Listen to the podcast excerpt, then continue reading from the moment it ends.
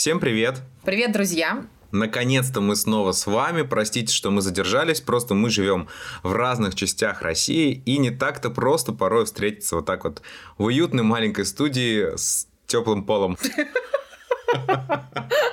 Хорошо. На связи подкаст «Вырванный из контекста», где мы обсуждаем цитаты и их авторов. Да, с вами Лариса Парфентьева и Азат Бикинин. Ну, правила вы все знаете, они очень простые. Мы обсуждаем цитаты в закрытую, пытаемся понять, есть ли в них смысл, рассказываем свои истории по теме, предполагаем, кто автор цитаты, а потом уже раскрываем интригу, кто же это сказал. Да, и удивляемся или нет.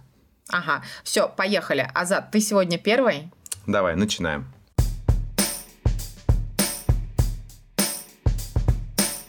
Я считаю, что быт определяет сознание – когда тебе 38, а ты сидишь и играешь в Звездные войны и чувствуешь себя олицетворением зла, то явно в голове у тебя что-то не так.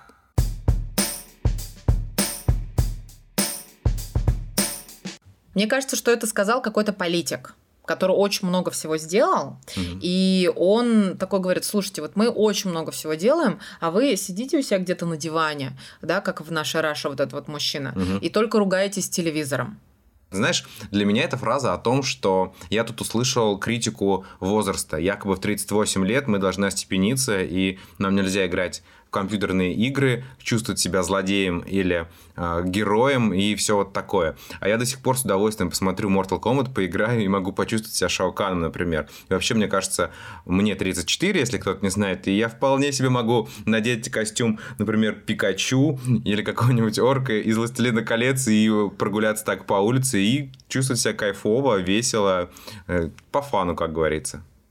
Я тебе так отвечу. Есть книга, называется «Важные годы». Ее написал психолог МакДжей, и она там говорит о том, что с 20 до 30 очень важно десятилетие для человека, но поскольку сейчас э, увеличивается продолжительность жизни, то у людей вот это вот, знаешь, важное десятилетие переносится на 10 лет позже, то есть с 30 до 40. И вот как раз с ее точки зрения э, в чем проблема нынешних 30-40-летних? Э, в том, что они по-прежнему чувствуют, что им 20. Я думаю, ты прям предварила мой вопрос, потому что он очень перекликается с тем, о чем говоришь ты. Я хотел спросить тебя о том, боишься ли ты стареть. Лично я всегда чувствую себя довольно молодым, как ты знаешь. Для меня все это органично. Я могу вполне себе поиграть в детские игры, разодеться в какую-то дурацкую одежду.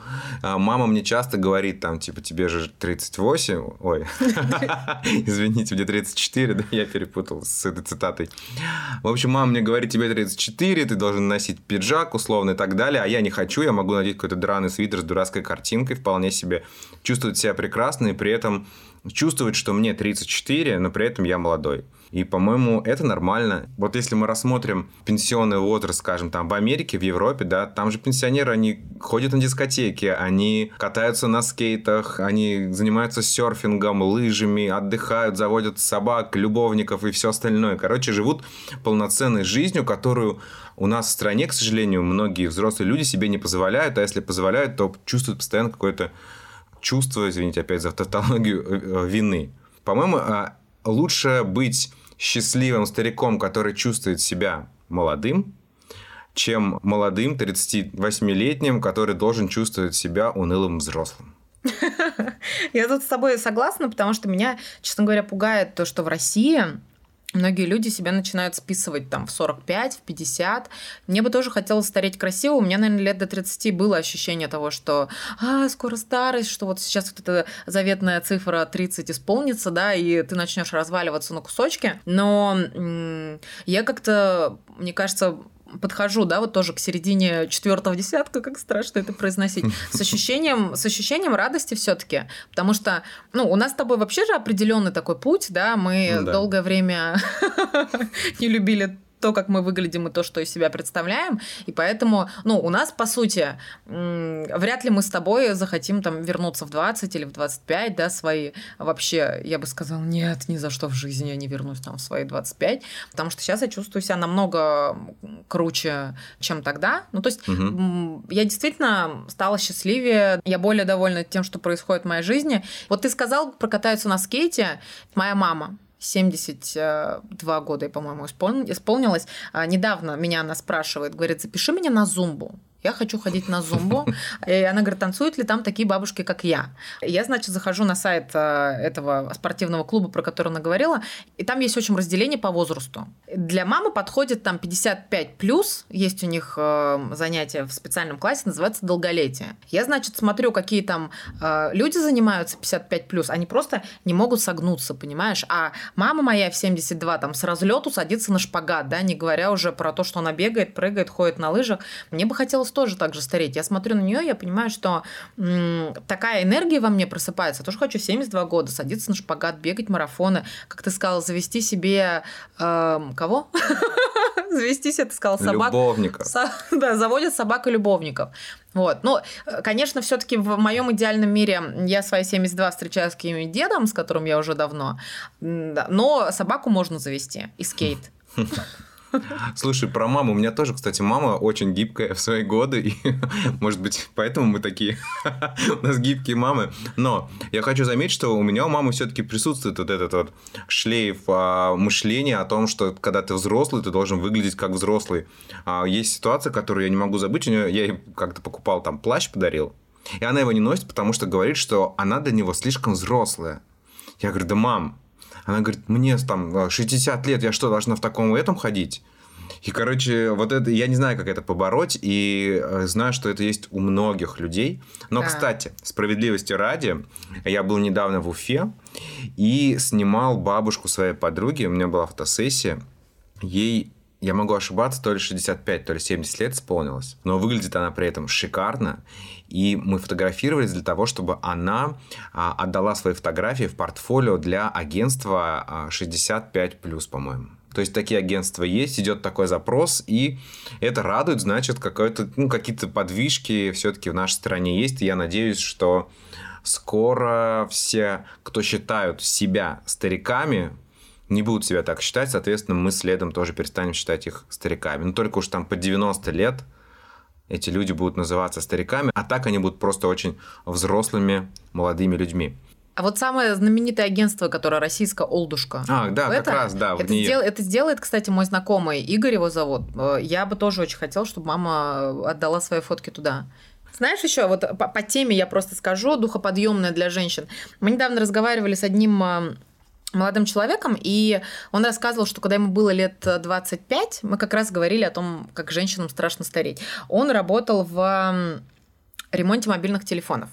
И он говорит, нам, ну, мне, он говорит, я был молодой, мне тогда казалось, что вот, там молодые девчонки, это классно. Он говорит, однажды к нам в ремонт мобильных телефонов пришла дама лет 60. А Там несколько молодых ребят работало.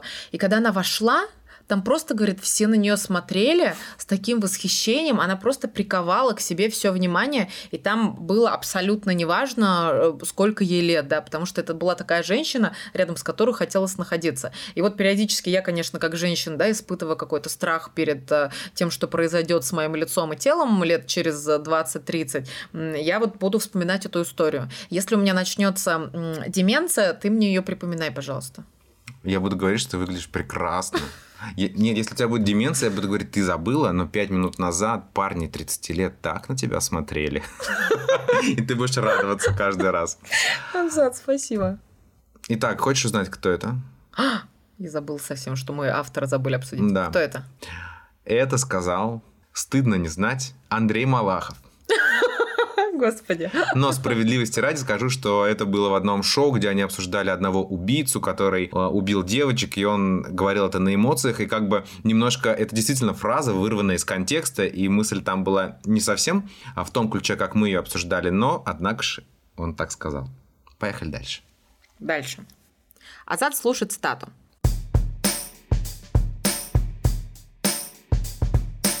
Я скорее умру от страсти, чем от скуки.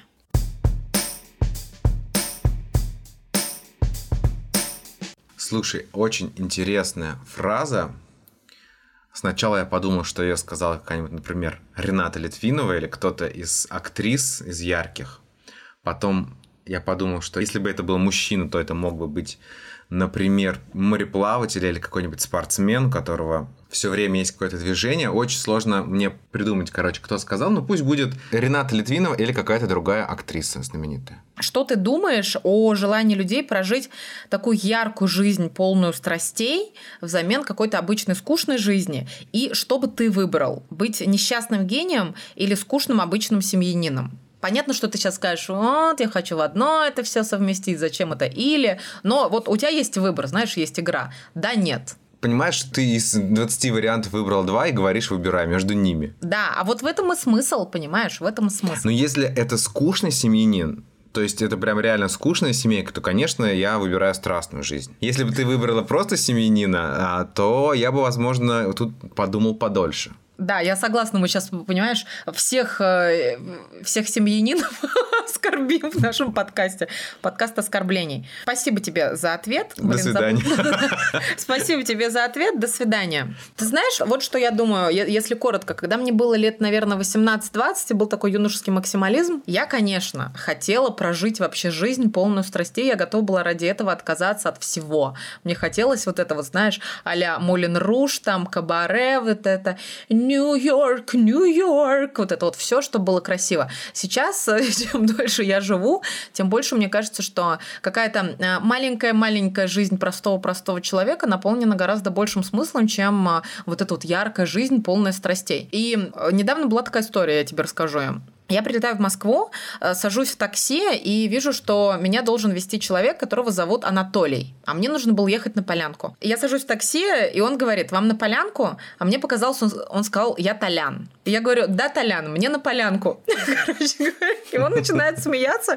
И пока мы едем, это самый обычный человек, у которого самая обычная семья, самая обычная жена. Но он настолько был наполнен э, своей вот этой вот идеей того, что он просто возит людей, он делает это хорошо. И он мне полтора часа рассказывал, как гнать самогон. И это было настолько прекрасно, потому что он рассказал, что самогон можно гнать на черносливе, на перепонках от грецких орехов. И я вот смотрю на него, я понимаю, что это самый успешный человек, которого я встречала за последние там пару лет, наверное. Слушай, ну вот я, во-первых, я хотел сказать, что я тоже вспоминаю детство и школу, и я помню, честно говоря, не помню, как называется, но по литературе мы проходили произведение про мак. И типа он цветет быстро, но ярко. И вот это прям вопрос был от учительницы Резда Михайловна, привет. Как бы вы хотели про жизнь? И, конечно, мы все отвечали, что мы бы хотели быть как маки, цвести один день, но так ярко, как солнце горит, да. Потом я вспоминаю Горького, там Данка, да, вот эти все романтические произведения. И э, признаться, до сих пор это меня все преследует. Просто я считаю, что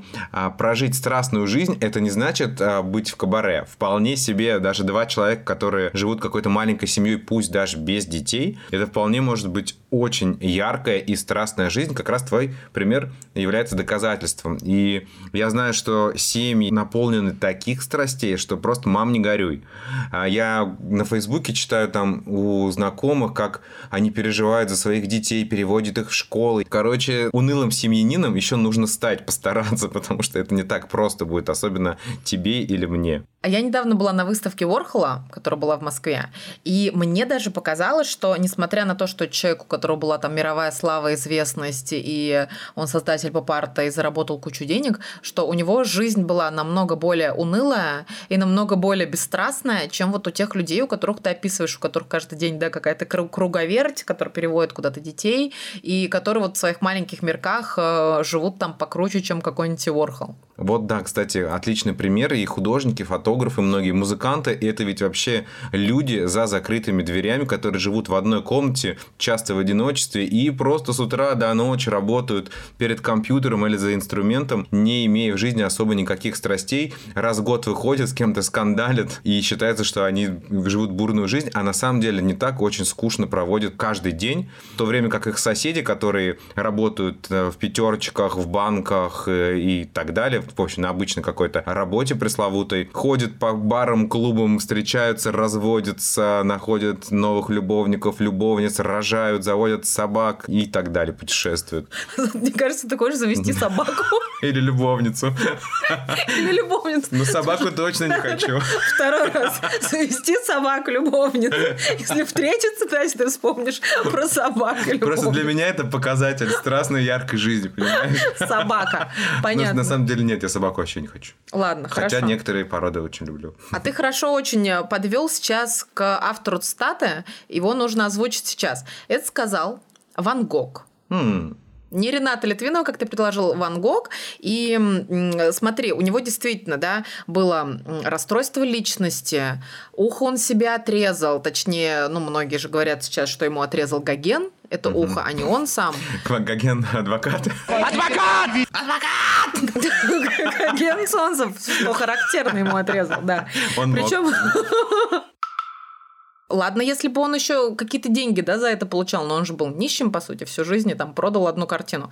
Поэтому, если говорить о том, вот хотел бы ты прожить жизнь как Ван Гог? Думаю, что нет, если честно. Потому что я, честно говоря, не очень хорошо знаком а, с его жизнью, биографией прям глубоко.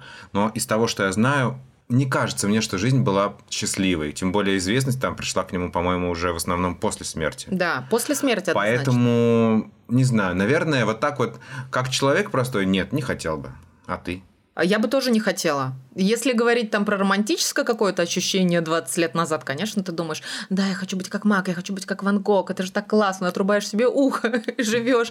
Вот сейчас я понимаю, что дайте мне просто поспать, понимаешь, а сходить в кино, погулять, выпить кофе. Но другое дело Сальвадор Дали или Пикассо. Вот у Да. них жизнь была, мне кажется, вполне такая, которую можно прожить. Там с ушами все в порядке, с усами, с женщинами. С деньгами и с да, и с собаками. деньгами и с собаками. Все хорошо. В общем, мы пришли к выводу, что на самом деле прожить э, яркую страстную жизнь можно в любом теле при любых раскладах. Да, и будучи и семьянином, и одиночкой, и э, гением. Наверное, главное не врать себе. Да. Если тебе что-то не нравится, отказывайся, тогда тебе не будет скучно. Отлично. Поехали дальше. Следующая цитата моя.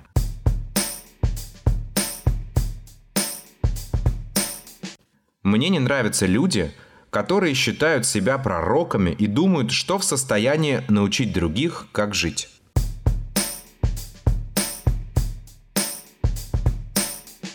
Мне почему-то кажется, что это сказала какая-то американская певица, типа там Леди Гага. Это потому что выдержка типа из э, какого-нибудь глянцевого журнала.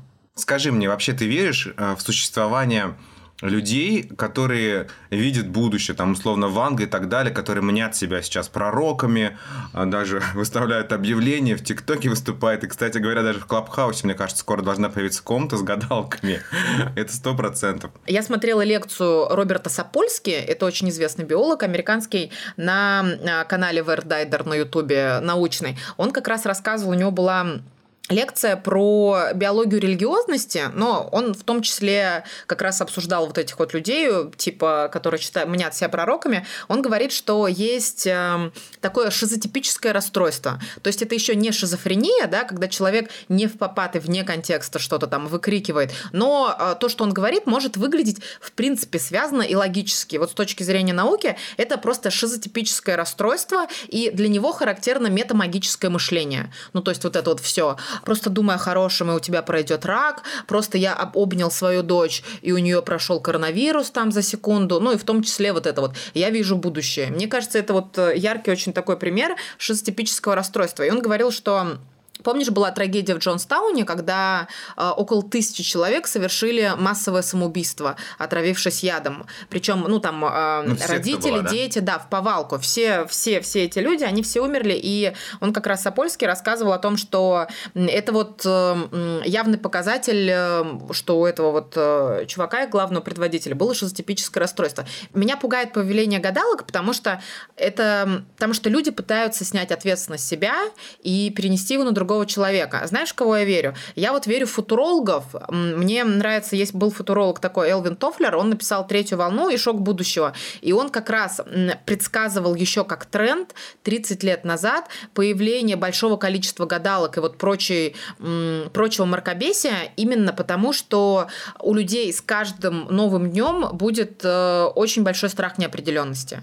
И вот этот вот страх неопределенности, непонятно, что дальше все очень быстро меняется, да, ты не успеваешь успеваешь привыкнуть к одному, и скорость изменений колоссальная, да, ты сегодня за день увидел больше людей, чем э, твой там прапрапрапрадед за всю жизнь, и психика просто не выдерживает, людям нужно как-то выносить эту неопределенность, и поэтому они приходят вот к этим людям, которые гадают на подставках из-под пива. Хочу сказать, что ты привела в пример э, Инстаграм, я говорил про ТикТок, но у нас по каналам, по телевидению, по реальным каналам сидят гадалки и гадают. Ну, то есть э, настолько уровень мракобесия зашкаливает, и меня тоже очень печалит, что есть люди, которые в это верят вместо того, чтобы заняться собой, э, своей жизнью, они верят в какую-то вот такую хрень и тратят деньги и время. Давай оставим тему с э, потусторонним миром и скажем ему нет. Мы, я лично, но я думаю, ты тоже, мы в это не верим и в никаких пророков, конечно же, никогда не верили и не будем э, верить, никакие Нострадамусы и Ванги ничего не предсказывали. Я хочу перейти к теме о тех людях, которые мнят себя пророками, но не в том смысле, что предсказывают будущее, а которые считают возможным для себя вмешаться в чужую жизнь и начинать э, советовать, говорить, что нужно делать вот так, наседать, даже абьюзить где-то. Вот что ты об этом думаешь? Такие люди есть в твоей жизни? И э, вопрос, не э, чувствуешь ли ты иногда за собой, что ты э, тоже становишься таким пророком и пытаешься учить людей жизни, хотя, возможно, и не стоит потом, когда ты это анализируешь? Я лично иногда замечаю, что я вот перехожу эту границу и становлюсь таким советчиком. Я потом думаю и думаю, а почему, собственно, и работаю над собой, даже, наверное, ты можешь вспомнить, когда ты у меня просишь совета, я всегда добавляю, что ты должна решать сама. Это лично мое мнение. И считаю, так все должны делать, но некоторые люди заигрываются и э, очень жестко начинают э, продавливать свою позицию, свою точку зрения, основываясь на своем опыте или просто на желании э, похвалы потом. Ну вот ты за собой такое замечаешь иногда? С каждым днем все меньше и меньше, к счастью. Это очень хорошо. Да. Но у меня было, вот ты сейчас говорил, за последние несколько месяцев один был такой случай, за который я вот даже слегка себя виню. Ну, то есть просто так получилось, что человек за, затронул болезненную тему, и из меня прям просто полилось, понимаешь? Вот знаешь, бывают такие моменты, когда ты... Да, триггернуло, и просто ты как не в себе, вот что-то говоришь, говоришь, говоришь, говоришь, потом приходишь в себя там через час, наговорив, ну вот, ненужных совершенно советов, да, угу. давая кучу оценочных суждений, ты думаешь, блин, господи, что это со мной было? Вообще какие-то демоны в меня вошли. Вчера я изучал, готовился к подкасту, изучал тему пророчеств и так далее. И оказывается, психологии и социологии а, существует такое понятие, как самоисполняющееся пророчество. Это предсказание, которое косвенно влияет на реальность таким образом, что в итоге оказывается верным. И это на самом деле многое объясняет вообще в жизни, в нашей, и как происходят какие-то вещи, о которых мы потом говорим, о, вот он-то говорил, а на самом деле он ничего не знал. Что это такое? Например, есть какой-то а, банк, ну, несуществующий, у которого дела идут очень хорошо. И у него есть активы, деньги, в общем, все в порядке в какой-то а, момент а, так случается, что в этот банк приходит большое количество вкладчиков. И кто-то один случайно пускает слух, что у банка идут дела плохо. Он смотрит, что много у него конкурентов, и он вдруг пускает слух, что дела идут плохо, хотя на самом деле все идет хорошо. Тут все начинают а, прислушиваться, верить в это, бояться, забирать вклады. У банка начинают дела идти реально плохо, и это пророчество сбывается, и потом все говорят, что вот действительно тот человек был прав. Так и происходит в жизни, и таких примеров на самом деле много. Условно, человек начинает верить в то, что было сказано, но что было неправдой, и это меняет его реальность так, что то, что было изначально неправдой, становится правдой. Вот сейчас хорошо объяснил. Вот. Итак, итак, кто это сказал? Сказал это Виктор Цой. Ну, ты была очень даже рядом, когда говорила, что кто-то из журналов, потому что это одно из его интервью. Понятно. Я, видишь, Леди Гаги сделала комплимент. Да, Хотя... кстати, я знаешь, что хотел сказать? Эта фраза очень интересная тем, что Виктор Цой, сказав, что он не любит пророков, сам, не ведая того, стал пророком для целого поколения. Он стал символом, он стал примером, стал саундтреком и вообще, не знаю, богом для многих людей. Богом, да, и поэтому это очень интересно. Сам он, не веря в пророков, стал вот таким. Вот мне кажется, такие люди и должны быть пророками, те, кто отрицает отрицают пророков и говорит, что пророков не существует.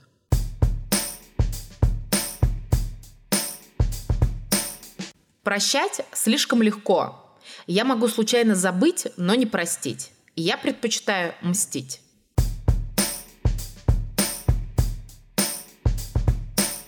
Как А. ты думаешь, кто это сказал? Не обвиняйте меня в сексизме, но мне кажется, что это сказала женщина. А, Я не знаю почему, а, но мне кажется, просто это такой лейтмотив многих известных а, светских львиц там 90-х, 2000-х, поэтому я так подумал. Не знаю, может быть, это Собчак. Э, Ты знаешь, этот человек еще одну фразу сказал. Звучит она примерно так. Мне было бы очень тяжело иметь уродливую дочь. Ну, тогда я точно скажу, что это Собчак. Хорошо. Давай поговорим про месть и прощение. Но, может быть, Коко Шанель. Значит, э, Собчак или Коко Шанель? Скажи мне, пожалуйста, ты вообще обидчивый человек?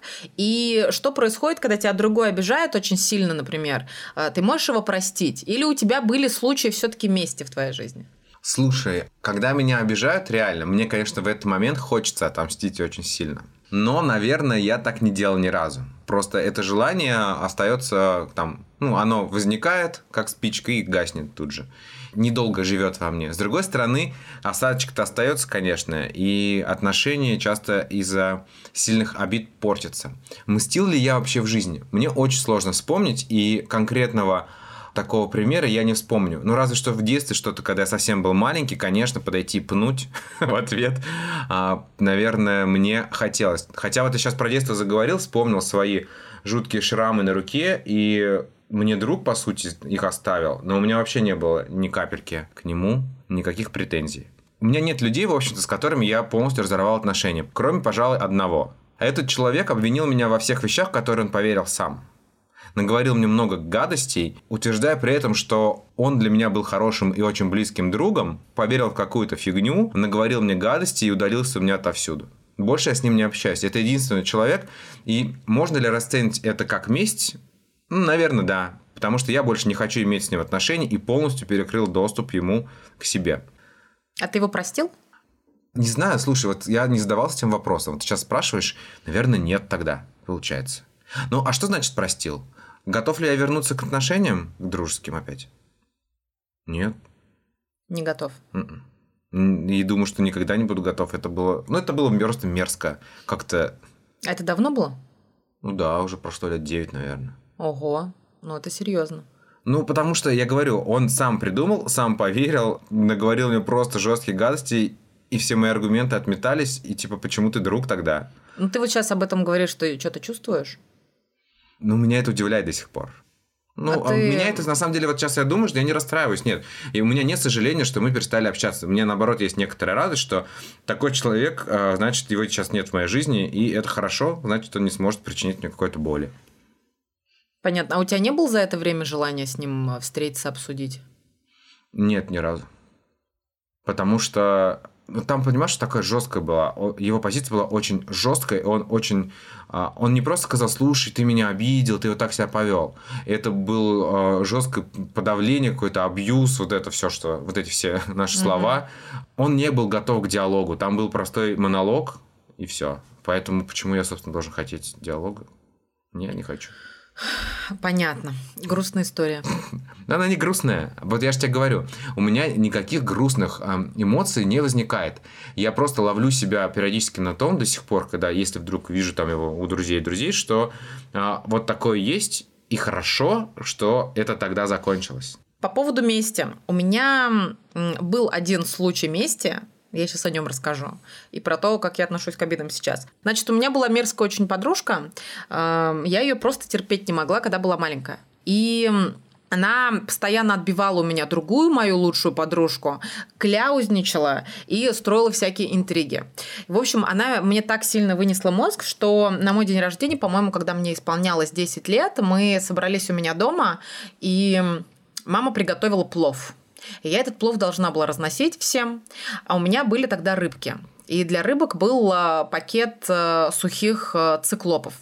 Вот, я, значит, взяла этот пакет сухих циклопов и насыпала ей в плов. А поскольку сухие циклопы выглядят э, по цвету абсолютно ровно так же, как этот плов, я, значит, насыпала этих циклопов ей туда много, а, сверху налила кучу кетчупа и отнесла ей. Вот, и мы все сидели, ели плов вкусный без циклопов, она ела с этими циклопами. Я сейчас говорю, понимаешь, я смотрю, как ты хитро улыбаешься, глядя. Как мне повезло, что я не оказалась на ее месте, потому что у меня аллергия на дафни циклопов жесткая. И мне было очень плохо, да.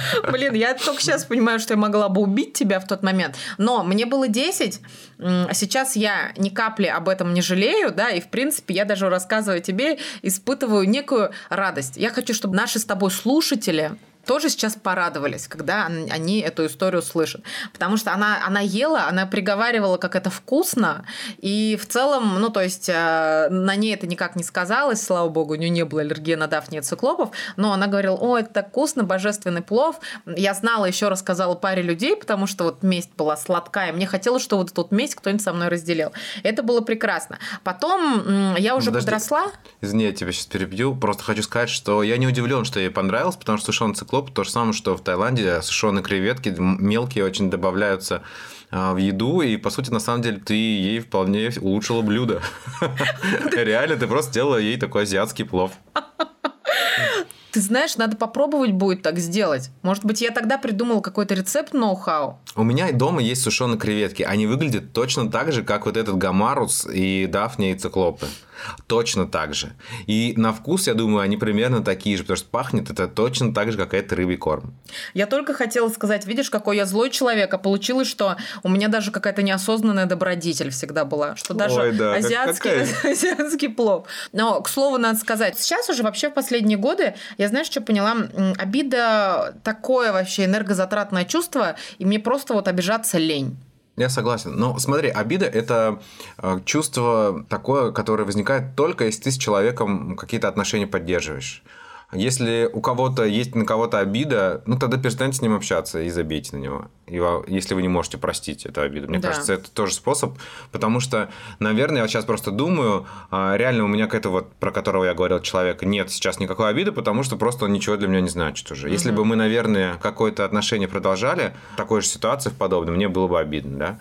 Поэтому убирайте в своей жизни токсичные отношения. Да, токсичные отношения, знаешь, что тут важно еще сказать? Обида с точки зрения психологии – это же невыраженная злость.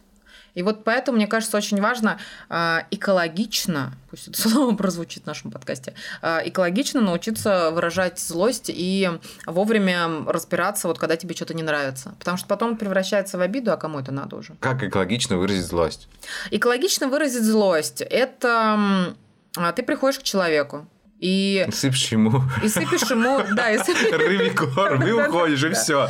Больше нет проблем. Все, вот, вот тебе лайфхак. Приходишь к нему, говоришь, слушай, вот когда ты сделал то-то, то-то, я чувствовал то-то, то-то. Ну, то есть ты просто делишься своими чувствами, но а, без угроз, без предъяв, не переходишь на личность, не переходишь на него, не говоришь, какой он там козел, мудак а, или какая она сволочь, а, просто говоришь, что, что ты чувствуешь и что тебя задело.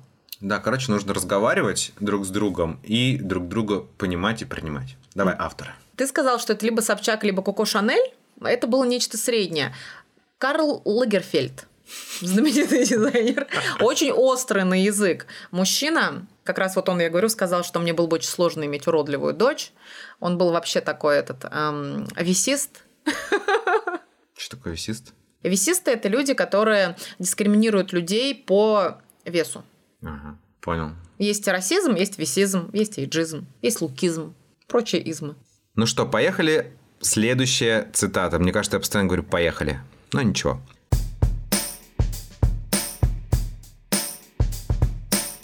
Тяжело выходить за рамки того, к чему ты привык. Заметьте, к примеру, как мы редко выбираемся даже в чужие аудиозаписи и как быстро потом возвращаемся на свою уютную страничку.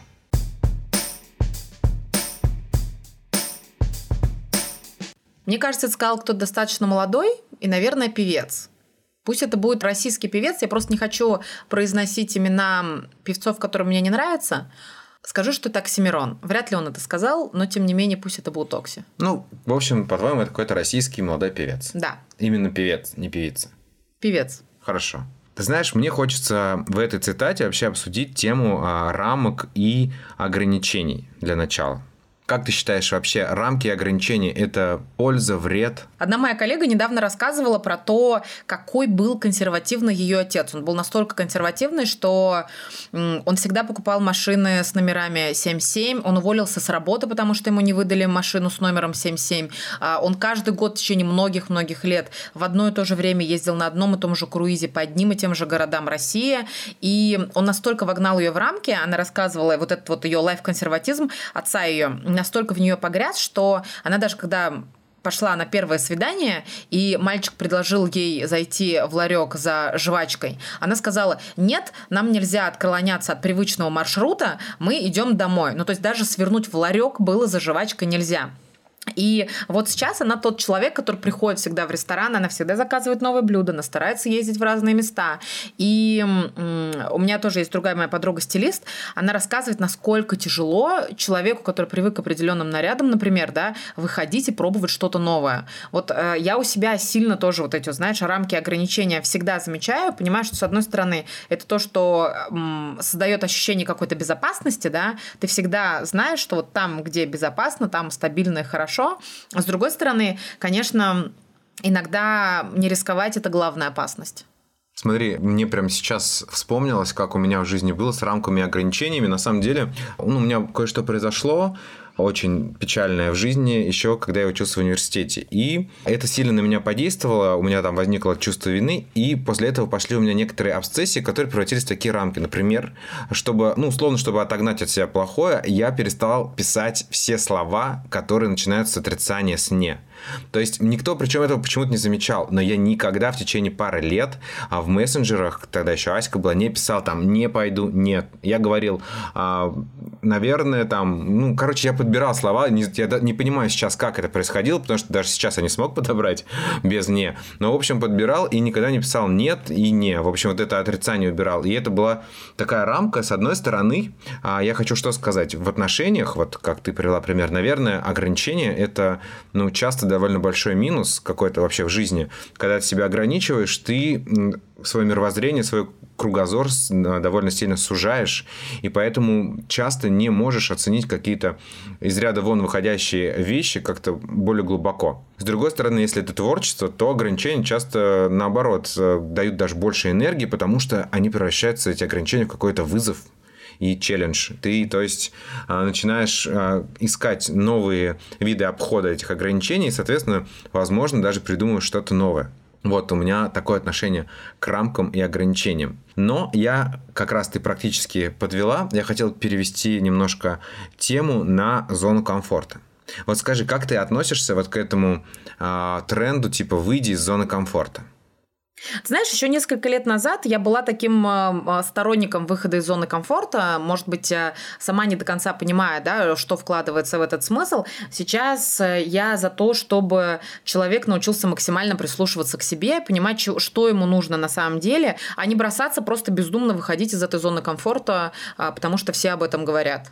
Я вообще хочу про себя сказать, про зону комфорта. Лично для меня, я, наоборот, в зоне комфорта чувствую себя круто и более плодотворной. Например, у меня недавно была такая зона комфорта. Это квартира, когда я закончил ремонт, я провел там неделю, и это реально была моя зона комфорта. Я просто чувствовал себя великолепно. Я ни о чем не волновался, меня там устраивало все, как выглядит. Там было вкусно, мне тепло, я занимался там музыкой, в интернете сидел, короче, своими какими-то делами. И это было круто, это было очень плодотворно плодотворно, и в тот момент я почувствовал, что я могу. С другой стороны, когда я нахожусь вне зоны комфорта, я этого не чувствую, потому что я все время отвлекаюсь на раздражители, на какие-то. И вообще, если подумать, я лично в зоне комфорта довольно редко нахожусь. И э, поэтому для меня лично зона комфорта – это плюс. К чему я? вот этот тренд на то, чтобы выйти из зоны комфорта, он до сих пор еще звучит из уст многих людей. Но я вот загуглил и прочитал и узнал, что, оказывается, вообще выходить из зоны комфорта, это сейчас говорю в первую очередь для вас, слушатели, потому что Лариса как раз мне понравилось, как сказала, как ответила на вопрос. А выходить из зоны комфорта можно и нужно только под наблюдением профессионального психотерапевта, потому что вообще-то это такая техника. И просто выйти из зоны комфорта может быть даже очень опасно для психики, для жизни, для самочувствия. Поэтому выход из зоны комфорта – это не всегда круто. И если вы слышите, что давай, выходи из зоны комфорта, и у тебя все получится, ну, на 50% как минимум нет. Поэтому сначала войдите в эту реальную зону комфорта, посмотрите, как вам там и что вы в ней можете, а потом уже думайте о том, чтобы из нее выйти, а лучше с психологом. Знаешь, много бывает еще таких примеров. Допустим, люди ходят на какие-нибудь жесткие тренинги, после которых э, им э, нужна специальная помощь какая-то, потому что их там заставляют так сильно растягиваться, да, вот эти психологические растяжки, все, что с этим связано. Или, допустим, человек про проходит какие-нибудь бизнес-тренинги, где ему говорят, выйди из зоны комфорта, возьми там 15 миллионов кредита, э, запусти свой стартап. Но вот я против таких очень мощных психологических растяжек, потому что они могут сделать человеку только хуже. Итак, Фраза, конечно, была больше про рамки, чем про зону комфорта, но э, зона комфорта классная тема, и я рад, что мы ее обсудили. А теперь давай обсудим, кто сказал эту фразу. Ты сказала, что это сказал какой-то русский молодой певец. Да. Ну, ты угадала в нескольких пунктах. Действительно российский автор, действительно молодой, но не парень. И автора зовут Лариса Парфентьева. Я специально вчера зашел на твою страницу ВКонтакте, промотал ее в самый низ, поискал, где именно ты уже начинаешь писать, и нашел вот этот стат. О, это очень смешно. Мне кажется, это довольно интригующе было и интересно. Вспомнишь ли ты, это был... А у меня даже дата есть. Ты написала ее 10 июля 2012 года. 10 июля 2012 года? С ума сойти. Ты знаешь, это уже нельзя это авторство мне приписывать. А мне нравится, как говорит Черниговская, она говорит, почему, допустим, гусеница, которая превращается в бабочку, почему считается, что это одно и то же существо? И она говорит, почему я в 20 лет и я в 30 лет считаю, что это одно и то же существо? Это же абсолютно разные люди. Это отличная тема, о которой мы поговорим в одной из следующих моих цитат. Все, ты повесил еще одну интригу, давай тогда завершать. Давай. Друзья, спасибо, что были с нами, но не торопитесь выключать, сейчас будет кое-какое объявление. Кажется, мы наговорили, в принципе, много интересного. Ребята, не забывайте подписываться на нас, рекомендовать своим друзьям, знакомым, ставить лайки. Не забывайте ставить звездочки на iTunes, в Apple Music, ВКонтакте, везде. Для нас это очень важно.